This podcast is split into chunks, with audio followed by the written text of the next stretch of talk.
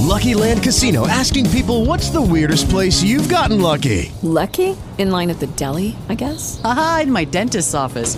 More than once, actually. Do I have to say? Yes, you do. In the car before my kids' PTA meeting. Really? Yes. Excuse me, what's the weirdest place you've gotten lucky? I never win and tell. Well, there you have it. You can get lucky anywhere playing at LuckyLandSlots.com. Play for free right now. Are you feeling lucky? No purchase necessary. Void where prohibited by law. 18 plus. Terms and conditions apply. See website for details. Everyone, um, first off, let's go ahead and pray. Um, Lord God, thank you for another day. Thank you for your grace and your mercy.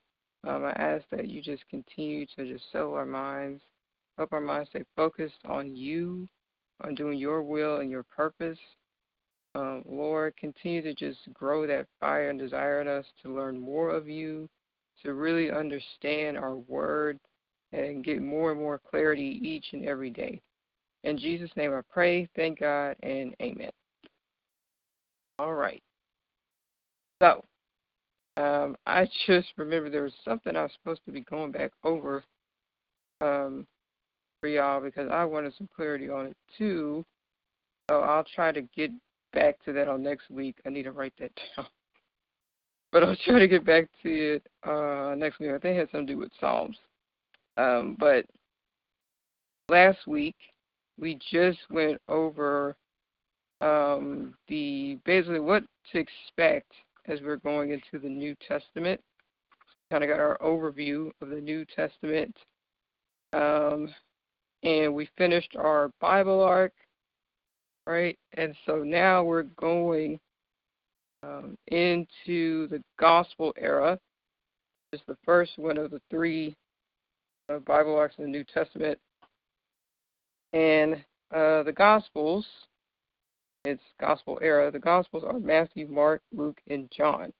So this particular era will be going is covering um, from Matthew, the book of Matthew, to the book of John. Those first four books of the New Testament, and um, pretty much we're looking at Jesus's life um, his ministry, and his resurrection in this era. Um, just a reminder, right? Uh, sin separated us from God. Okay? So we were cut off from God because of sin. Jesus came down and he became that bridge for us. He connected us back to the Father um, by giving us eternal life, right? But to do that, he gave his own life in place of ours. Okay. Sin equals death. So rather than, okay, just, you know what, I'm done with all them, no, I'm to go. I'm to go. I'm to do this for them, okay? And so he gave his life for us big deal. Um, one of the interesting things that I liked learning in this particular chapter was about how um, Anders makes a point expressing how Jesus kind of changed history itself, right? So everything before his birth, we say BC, before Christ. Um, everything afterwards, we use AD, which is Anno Domini um, and it means in the year of our Lord. Okay, so AD in the year of our Lord is Latin. All right. Um, and again, Matthew, Mark, Luke, and John, they just talk about um, his story, the story of Jesus Christ. and they're kind of like giving us a portrait of his life. We don't really, they don't really go into um, his early life as a child. They do touch on it, but there's more focus toward the end of his life when his ministry starts. Okay, so just keep that in mind. right? Um, now, the four Gospels, uh, they don't really like they chronicle um, they chronicle his life, right? But each of them don't focus it's not exact detail like the exact same thing in each of the four books okay but when you put them together put them together um, it's that only 50 days of his active ministry are dealt with. Like only those 50 days of his ministry are talked about uh, throughout all of them. Four gospels. If you notice each of them focus on uh, different things or there's different particular things. So it's the same thing, right? But you have four different witnesses, okay, and their viewpoints of like what they're seeing, okay. But don't confuse that with oh, this is their interpretation. No. Um, everything, you know, me being a writer myself, everything that they were writing was influenced by God. So this was not like, oh, I feel, I think that, blah, blah, blah. This is really God in His own way showing us how we can be ourselves and still be used for His kingdom, like by Him for His kingdom. Because they have very distinct uh, personalities and styles of writing in these four Gospels, but they still focus on the same things right? They're still talking about his life and the things that he's done, right? But from how they're seeing it or what they witnessed or recalled, okay? But all of it is inspired by God. So don't get twisted.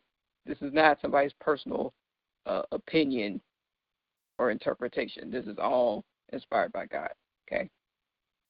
Now, so again, we are in the gospel era.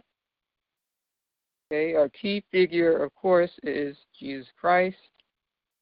He's located, kind of takes place in Palestine. This is kind of where his ministry begins.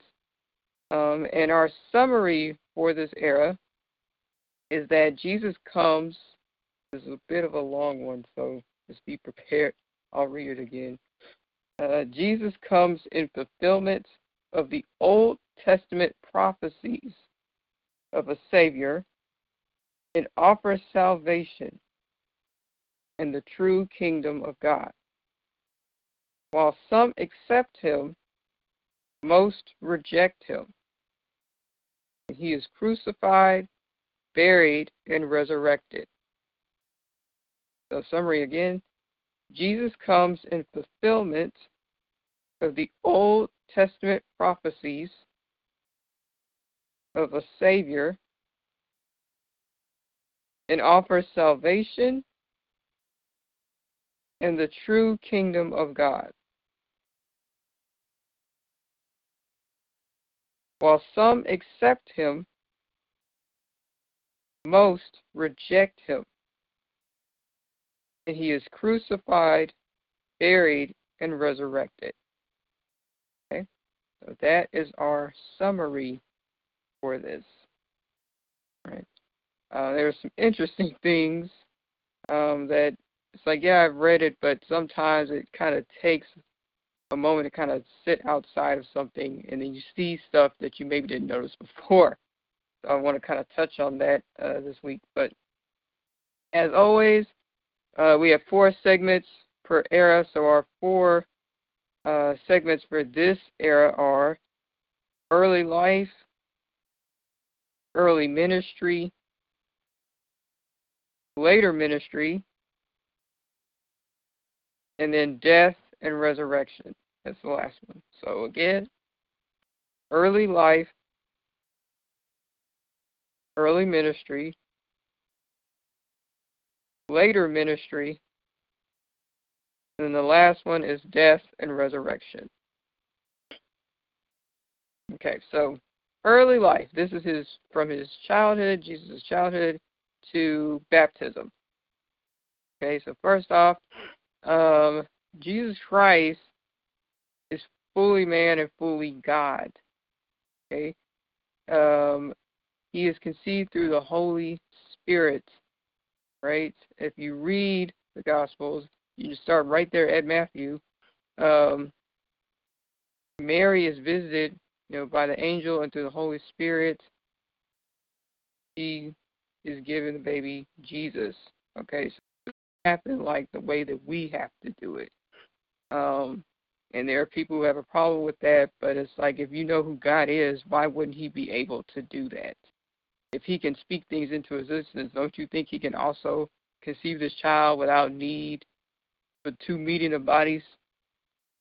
But that's for another time. so, Mary is, you know, he's like I said, conceived through the Holy Spirit, um, and he's born in Bethlehem of Judea. So uh, Mary gives birth to Jesus.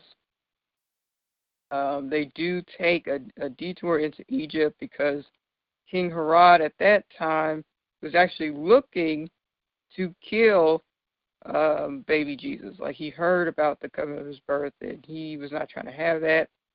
Um, so he was trying to look to kill him, but like I said, they managed to escape and they end up going to Nazareth. Okay, so Jesus, Mary, and Joseph all go to Nazareth. Okay, and there Jesus learns the trade of a carpenter.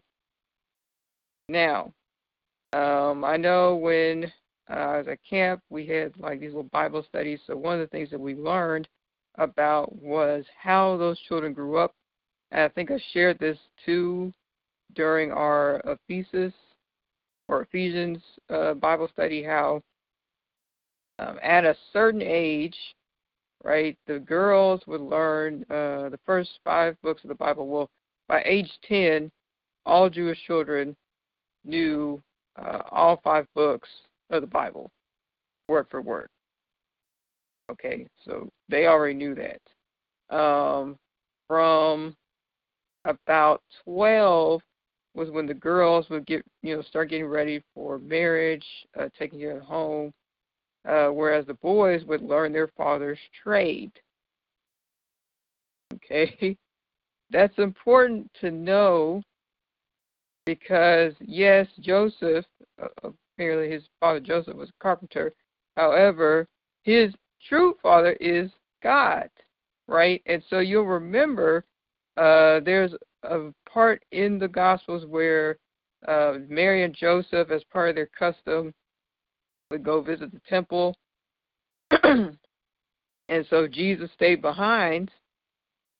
And so, you know, when they finally realize, oh my God, you know, he's missing, they go back to look for him and they find him and he's witnessing in the temple, right? He's teaching in the temple and he talks about doing his father's business.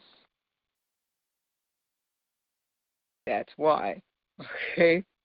So, um, learn uh, his father's trade. Then, when they get to about uh, the guys, the boys, about 15, is when um, they would go on to learn more about the Bible. So now you go from knowing the words, basically like what's in the Bible, to how to interpret it, what these things mean um, and how to really break it down.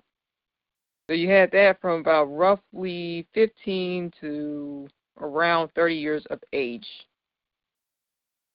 At about age 30 was when they had to decide um, whether or not to pursue a rabbi or a teacher.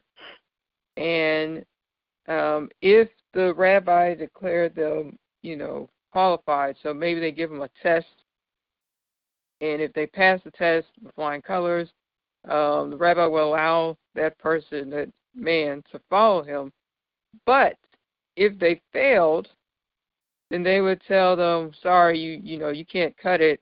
Uh, maybe you should go on and you know be a godly fisherman, be a godly uh, carpenter, you know, woodsman, whatever."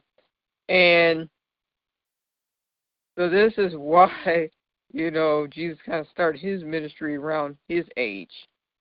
Okay, so like I said, these are things that you have to kind of keep in mind. Uh, everything Jesus did was for a reason. Wasn't random or just because he felt like it. Uh, a lot of the stuff could be either tied to, you know, through scripture, if not almost all the time. And part of it was also like the customs. So it's like, okay, I'm doing these customs, you know, but I'm also here to really help y'all understand what this word is saying because y'all have completely misinterpreted it, right? So just had to put that out there, okay?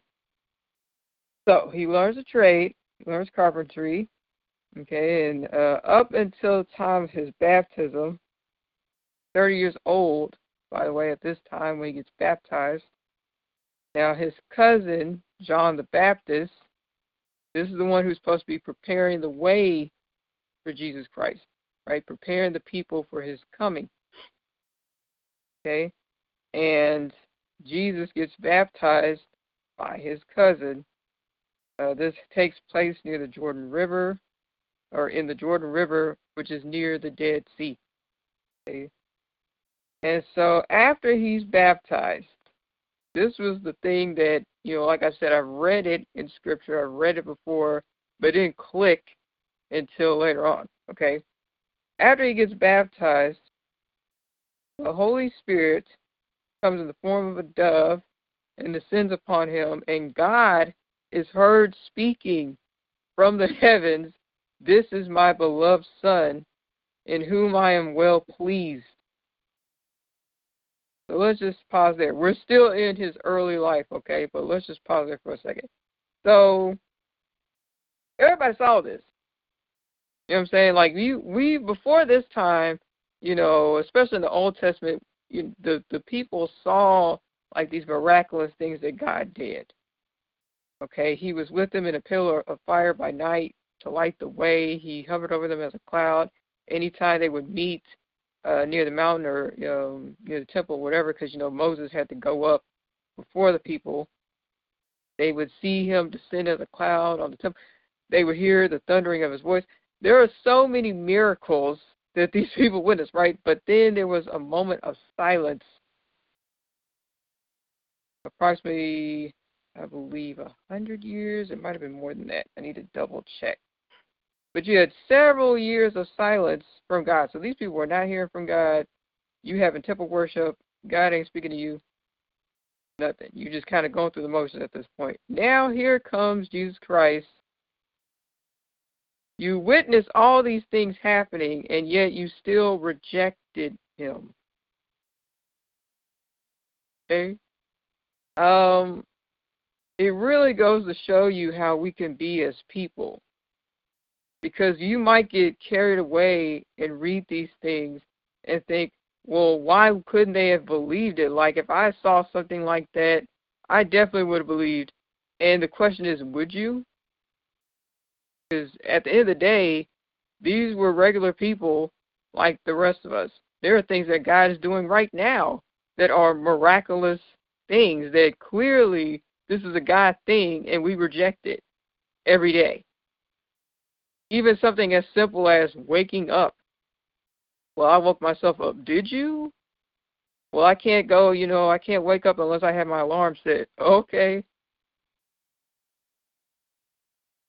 So it just, you know, it just really solidified that, like, wow, we as people just can be really, really stubborn sometimes and just really in denial because this event here, it's like you heard God speaking. He says, This is my beloved Son. The Holy Spirit comes down to him in form of a dove.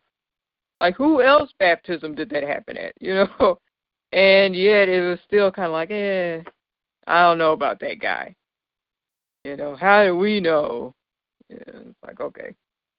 So, it's crazy how that happened, right? Then right after that, we are still in the early life, okay? Right after that is when he is led by the Holy Spirit to go into the wilderness uh, in Judea, where he's tempted by Satan. Uh, it says for 40 days.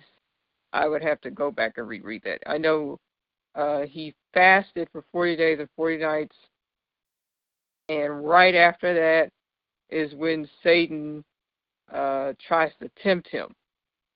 Okay, and that's probably one of my favorite chapters in the Bible, in Matthew 4, is when it talks about uh, Jesus being tempted by Satan. Okay, and again, it's in other, it's in the other Gospels too, but that's the one that sticks out for me in my mind.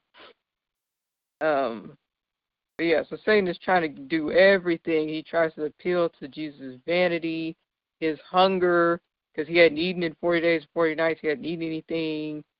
Um, you know, he tries to get him to like kill himself. You know, just crazy stuff.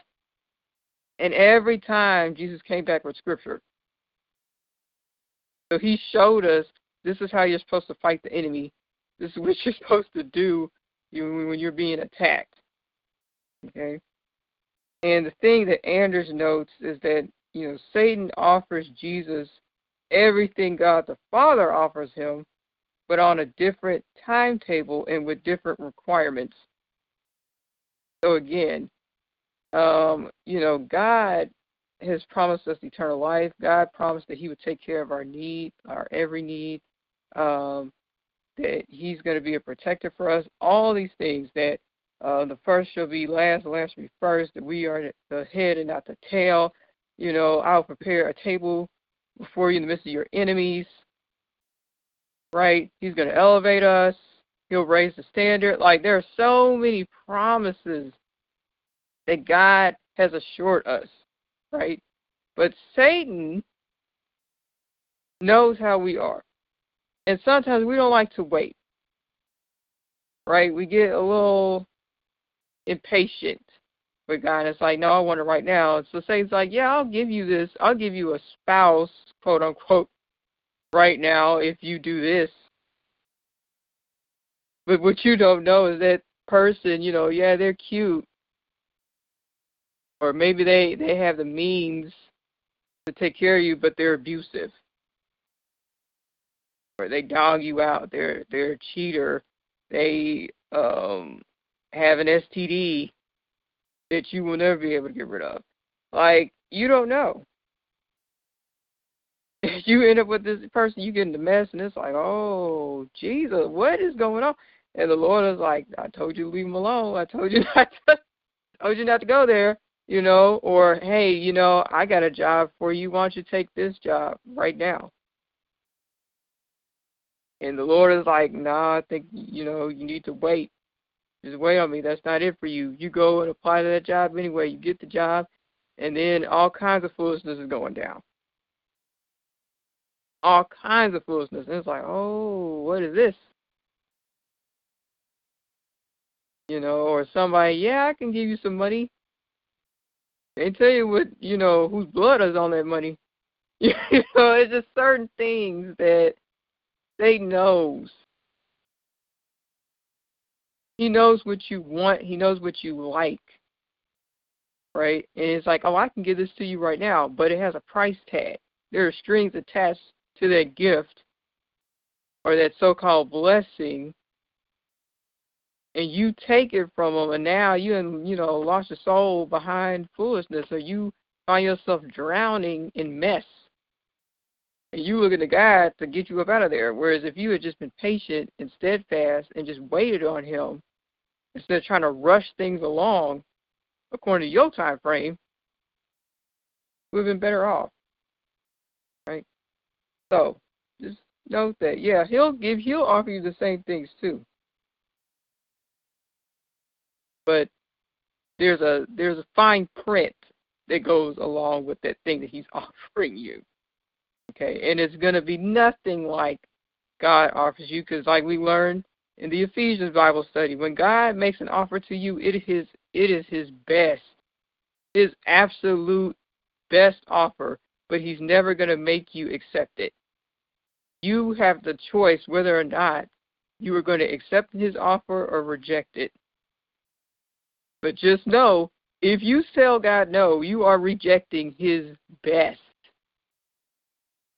And Satan can't touch him. Like Satan can't touch God on his uh, on the worst day. Like there's nothing Satan can give you that's going to outtop anything that God gives you. That's offering. He's offering you right now. Like he can't. Okay.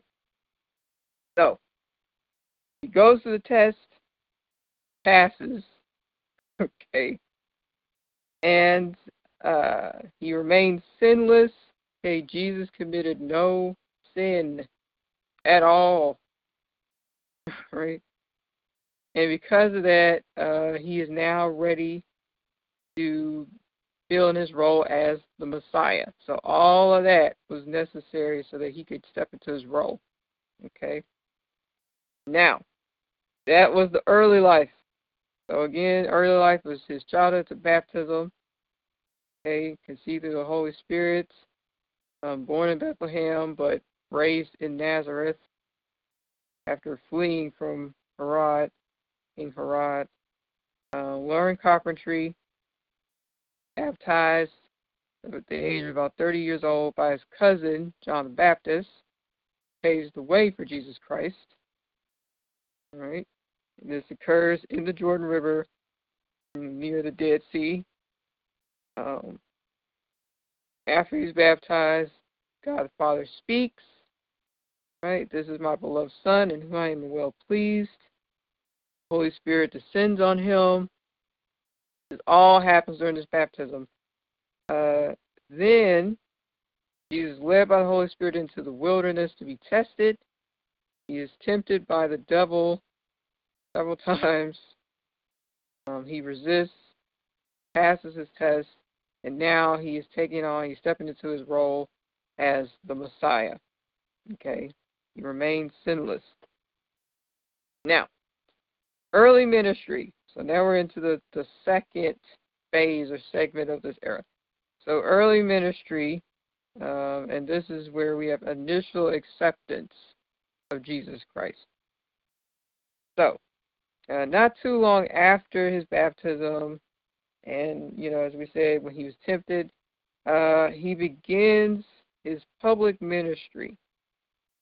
Um, and his message has a twofold focus, so there's two parts to this. So the first is that um, he is the Messiah, as the prophecies talked about in the Old Testament. Okay. Um, and um, the second part is that he challenges the people to live a life of genuine righteousness, according to Anders, and not the external hypocrisy of the religious leaders of that time. Okay? Let's go over that again. So there's two parts to his message. The first is that he is the Messiah. Okay. In the New Testament, that word is translated as the Christ, which we learned uh, in that Bible study was the Christ, or Christ means anointed one. In the Greek, translates to anointed one. Okay? And that people should believe on him. That's the first part. Second part is telling people to live a real life of righteousness, to be real. Okay? Not this fake stuff that the Pharisees and Sadducees and their other religious leaders too, but that the religious leaders of that time were doing. Okay? Um, legalism. When you get so caught up in the appearance of godliness, right, and Jesus I think mentions this is definitely in the scripture about the appearance of godliness but lack thereof.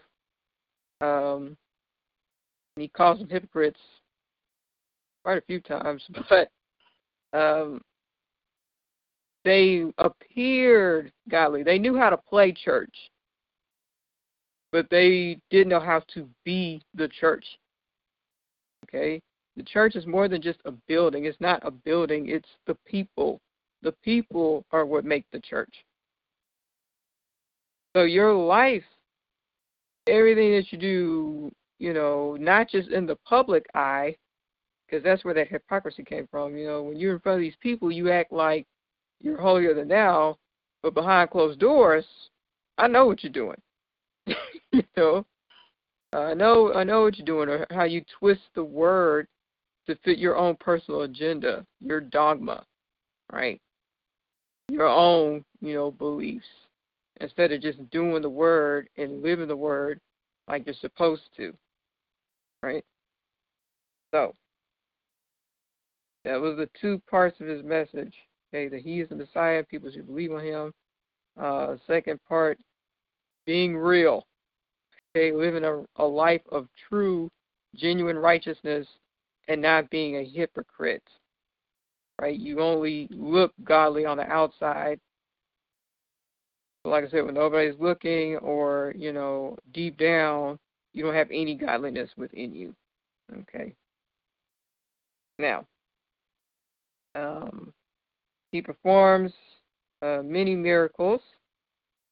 Okay. And so, in the beginning, uh, people were actually accepting of Jesus Christ, um, with exception to the leaders, right, the religious leaders. But many people were accepting of him, and so uh, a lot of this takes place around Jerusalem. It kind of catches fire. That was the, the early ministry.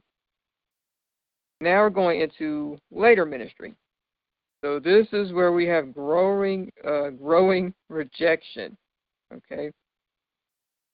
So, you know, initially it was kind of like, wow, you know, yeah, like, you know, I believe, right, and people are catching fire. But now it's starting to kind of dip off because the religious leaders, you know, they're getting called out on their junk, and they become jealous of Jesus Christ. So now they start stirring up a lot of, um, as Andrew says, they stir up a lot of animosity toward them. Uh, you know, lying on him, all this crazy stuff, trying to figure out ways how to take him down. And as a result, uh, there starts to become rejection, like people start rejecting him. Okay. So what he does in his later part of the ministry, after he's planted the seeds, right? He's done everything that he's supposed to do there. Now he starts focusing on his disciples. Okay? Um, he also spends more attention on those opposing him, the, the religious leaders. He starts warning them uh, about their attitude. Like, hey, you know, you're being corrected. I'm giving you direct command. Like everything that the, I don't do anything that the Father would not want me to do. Okay, He's doing the Father's will. I'm giving you the word, and you're rejecting it. So if you reject me, you reject the Father. You know, like I said, you reject the one who sent me. You are rejecting the Father. He's correcting you but you're rejecting the correction instead of lining up and saying, "Okay, Lord, it was me. I'm sorry. I repent." Nope. Like this is not going to bode well for you. Okay. Uh, so he's giving them warning.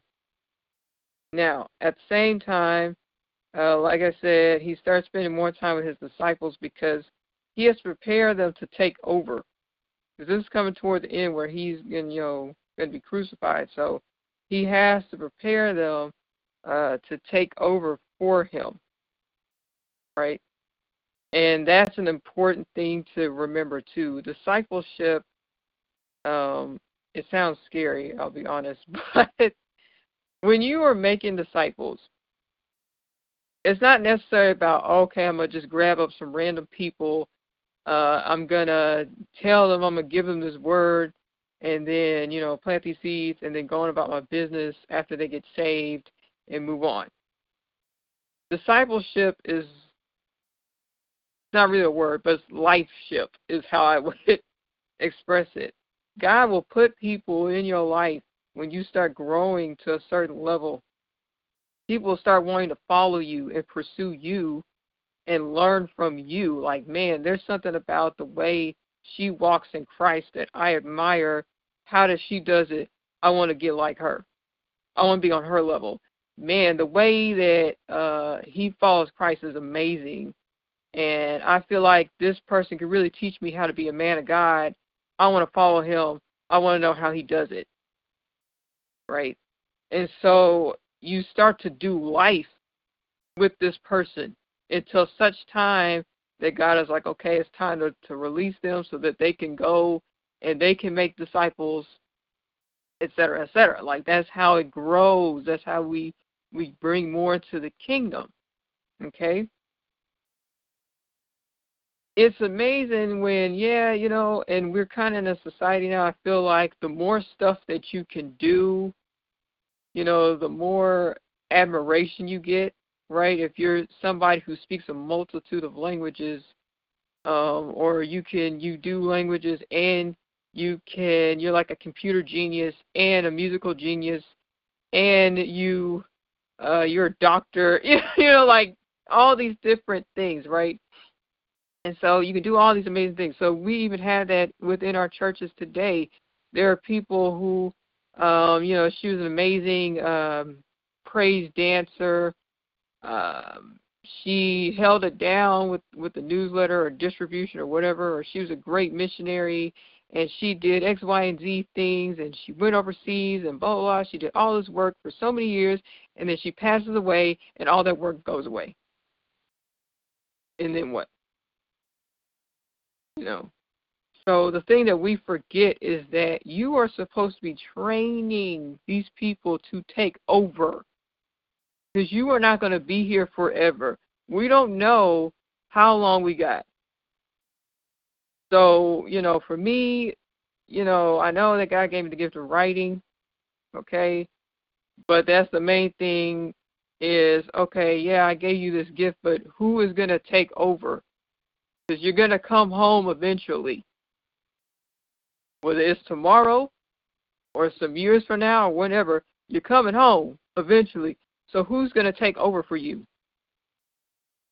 Who's going to do the writing? Who's going to do the poetry? who's going to do the Bible study lessons? Who's going to do the, the whatever? You know, um, it shouldn't all fall on that one person, right? And at the same time, that one person should be doing all the work. Like there should be somebody who you are preparing to take over. Um, even somebody, you know, who I don't know, maybe you you have a food ministry and you deliver the, the food or whatever. Who are you training up to take over in your place?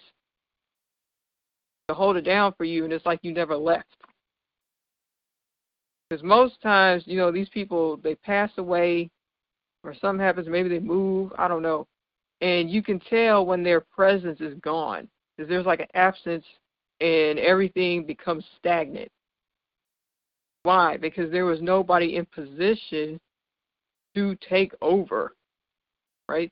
But we don't have that issue as far as the Bible goes, right? Because he trained his disciples.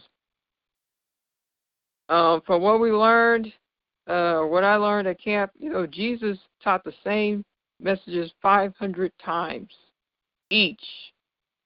His disciples heard these messages 500 times each. So there was no way that they could not go and teach this to somebody else. There was no way you couldn't make disciples because you heard it five over 500 times each. you know? So you knew it like the back of your hand. You had to. Because we can't be doing good enough or, eh, well, I kind of, sort of, you know, remember what he said, I think. Well, that, you know, I mean, that, that, I mean, that's good enough, right? That will do. Not when souls are at stake. Not when you know that you better be teaching his word exactly the way he said it, good enough is not going to cut it. Okay? So he's spending this time with them, like I said, to prepare them to take over. Right? So that they can train somebody else to take over. That's why we have the word that we have. Okay? Like he never left. We have this word with us but we have to be ready for that. You have to be ready for that. And like I mentioned before, if you don't have anybody following you, you need to check yourself. Because if you're really following Christ the way that you should be following Him, you're going to have a following sooner or later. I don't care if it's one person or if it's ten. somebody should be approaching you at some point in your walk. And yes, it makes you a little nervous. We should always be humble and recognize, like, okay, yeah, I got some, uh, I'm jacked up, and they talking about they want to follow me. so yeah, you should be humble in in that respect, in that regard. But again, if nobody's following you, you really need to question your walk. What are you doing? What are you not doing? Are you hiding? You know, you that candle that you're hiding under the bed. Yeah, I got this light to myself. He said, "Let your light shine," but I'm gonna shine in my house, you know, 'cause I ain't, you know, I mean, I, I don't, I don't know about walking up to people and just talking about Jesus and stuff. Again, the Holy Spirit will lead you to that opportunity you don't have to go out and pick them. He bring them right to you. But you got to be ready at all times. You don't want to show up and you ain't got no crowns to throw at his feet because you know you you didn't do anything. You were that servant that hid his talent in in the sand. Don't be that person. All right. He will send them to you, but like I said, you know, if you ain't got nobody following you, all right, let me check this line real quick. Because if you follow him long enough, he's going to send people. He's going to send people that usually are dealing with things that he has brought you through. They almost like a mini you to start with, and then you can train that person up in Christ to go and get others, and others, and others, and others. This is a multiplication thing. This is not addition. That's not our God. He multiplies. Okay. All right. So, again, during this time, you know, the religious leaders they're stirring up a lot of strife, um, uh, a lot of uh, contention towards Jesus Christ. They not feeling the stuff that he's saying, right? They're rejecting his correction.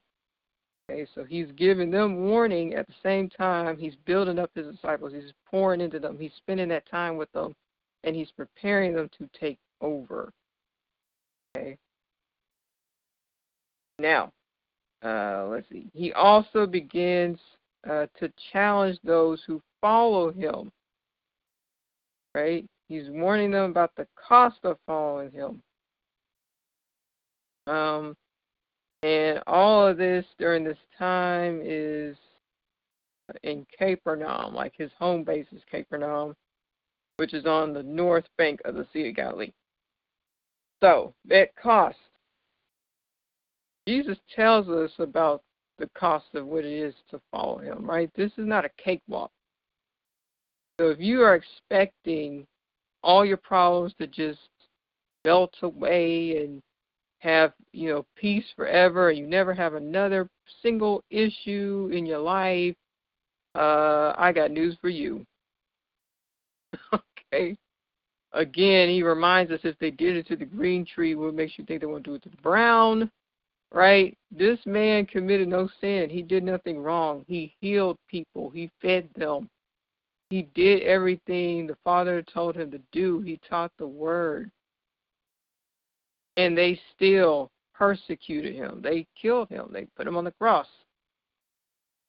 So you you know, we as a people who we've definitely committed some sin, we are not innocent, we're not squeaky clean. Nobody on this earth can say that. Okay? Um, if they did it to him and he was persecuted, he was mocked, he was ridiculed, he had people lying on him, he had people talking about him, what makes you think they won't do it to you? Okay? People hating him just because. What makes you think they won't do it to you? Okay, so there it comes with a cost. All right. But he also tells us those who are willing to lose their life will find it. Those who try to fight, you know, to keep keep their life will end up losing it. What does that mean? If I am willing to lose my life here, I can gain eternal life in heaven. But if I'm fighting to maintain these things on earth, I'm going to find myself burning in that eternal fire forever. You have to make a decision. It's to cost you something.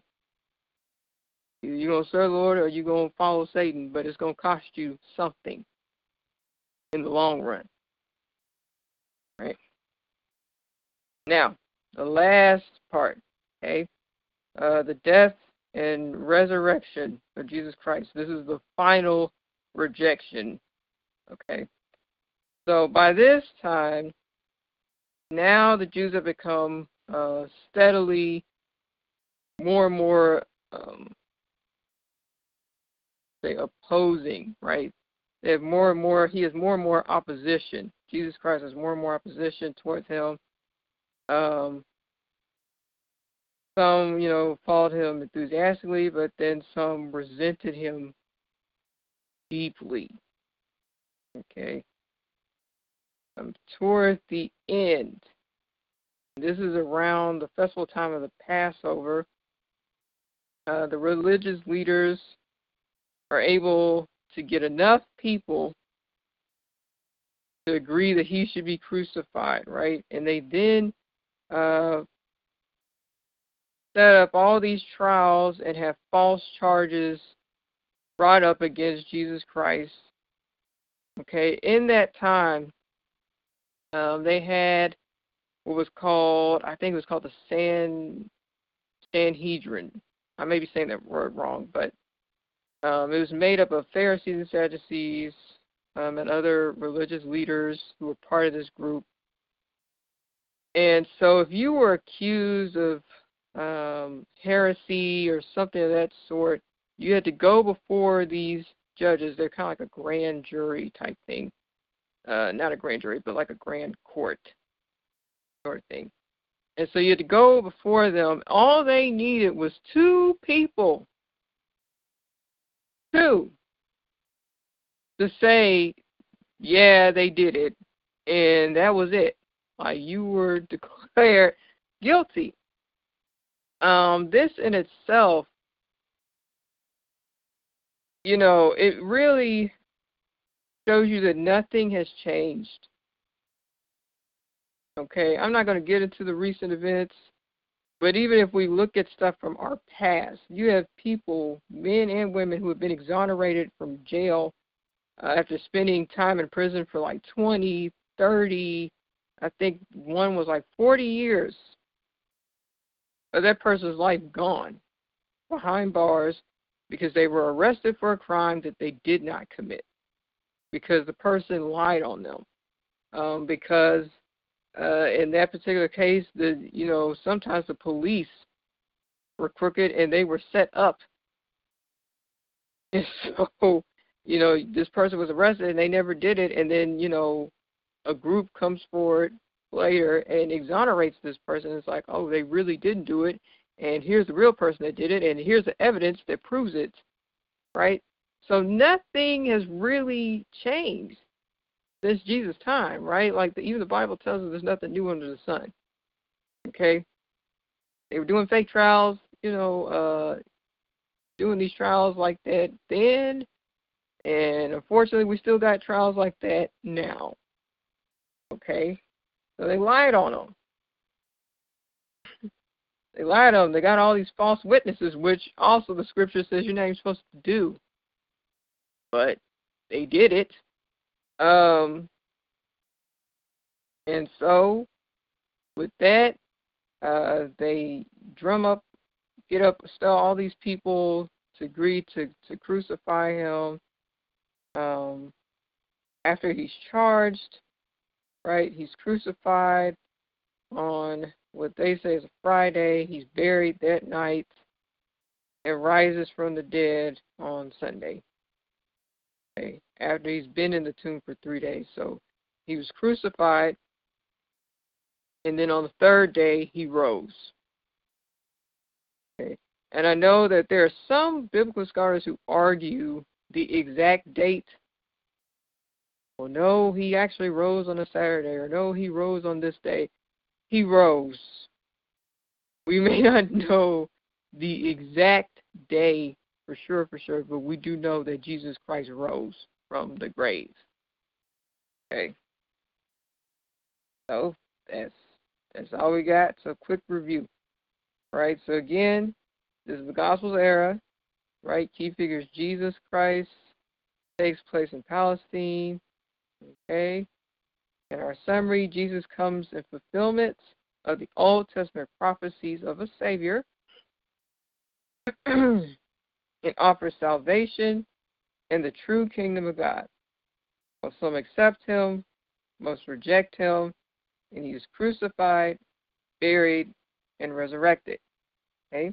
We had our four segments or our four phases in this era, which were early life, which was uh, his childhood to baptism, early ministry, where he is initially accepted. Later ministry, people start to reject him. And then the death and resurrection, which is where he's finally just rejected. They just decide to do away with him altogether. Okay. So now uh, we officially have gone through 10 Bible arcs, and they are again creation, patriarch, uh, Exodus, conquest, judges, kingdom, uh, what was that? Exile, return, silence, and then, of course, we are in the gospel era. All right that does have like a little test where you know you can quiz on the people, like the key figures and the story summaries. But I'm gonna go ahead and just and just stop for now. Um, when we do finish this, though, I will do like an extensive review. So that might take some time, but uh, I still want to make sure that you know at least the key things because we need to make sure we have a solid foundation on our biblical knowledge. Okay at least for me. Anyway, all right. So uh, the next era we'll be looking at is the church era. Like I said, that is it for this week. Um, hope you guys have an awesome, awesome weekend. I'm gonna go ahead and uh, pray us out. Lord God, I thank you once again for another day. I thank you for your grace and your mercy. Uh, thank you for the lesson this week. Thank you for um, your word, how it never gets old, how you can still learn new things no matter how many times you've read it. Um, thank you for constantly speaking to us, God, and just always willing to teach those who have an ear to listen. Um, God, I pray that you just continue to cover each and every single one of us. Oh, God, our minds and our hearts, God. It is so easy. It is so easy to fall into anger and hate and spite. Um, as we are surrounded by so much wickedness and so much evil in this world, um, so much chaos going on, but God, you are still in control. Um, help us to just stay the course, stay focused on you. Uh, we pray for healing.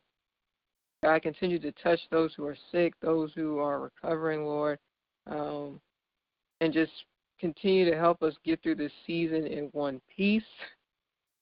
Continue to, you know, we continue to give you praise, God. We can th- continue to thank you in spite of whatever situation it is. God, you're still also, You're still blessing. You're still working on our behalf, and we will get our reward if we endure to the end. In Jesus' name I pray, thank God, and amen. All right. So again, um, hope y'all have an awesome weekend. Hope y'all take care. Hope you got something from this. And as always, you know, I'm available to you if you have any questions. Please do not sit there looking like who did it and why. Open your mouth, send me a text, whatever, a message, and ask that question. There's no dumb question. Okay? Just those that are not asked. So don't be sitting in ignorance. All right. So y'all take care. Love y'all and have a great day. Bye bye. With the Lucky Land slots, you can get lucky just about anywhere. This is your captain speaking. Uh, we've got clear runway and the weather's fine, but we're just going to circle up here a while and uh, get lucky. No, no, nothing like that. It's just these cash prizes add up quick. So I suggest you sit back, keep your tray table upright, and start getting lucky. Play for free at LuckyLandSlots.com. Are you feeling lucky? No purchase necessary. Void where prohibited by law. 18 plus terms and conditions apply. See website for details.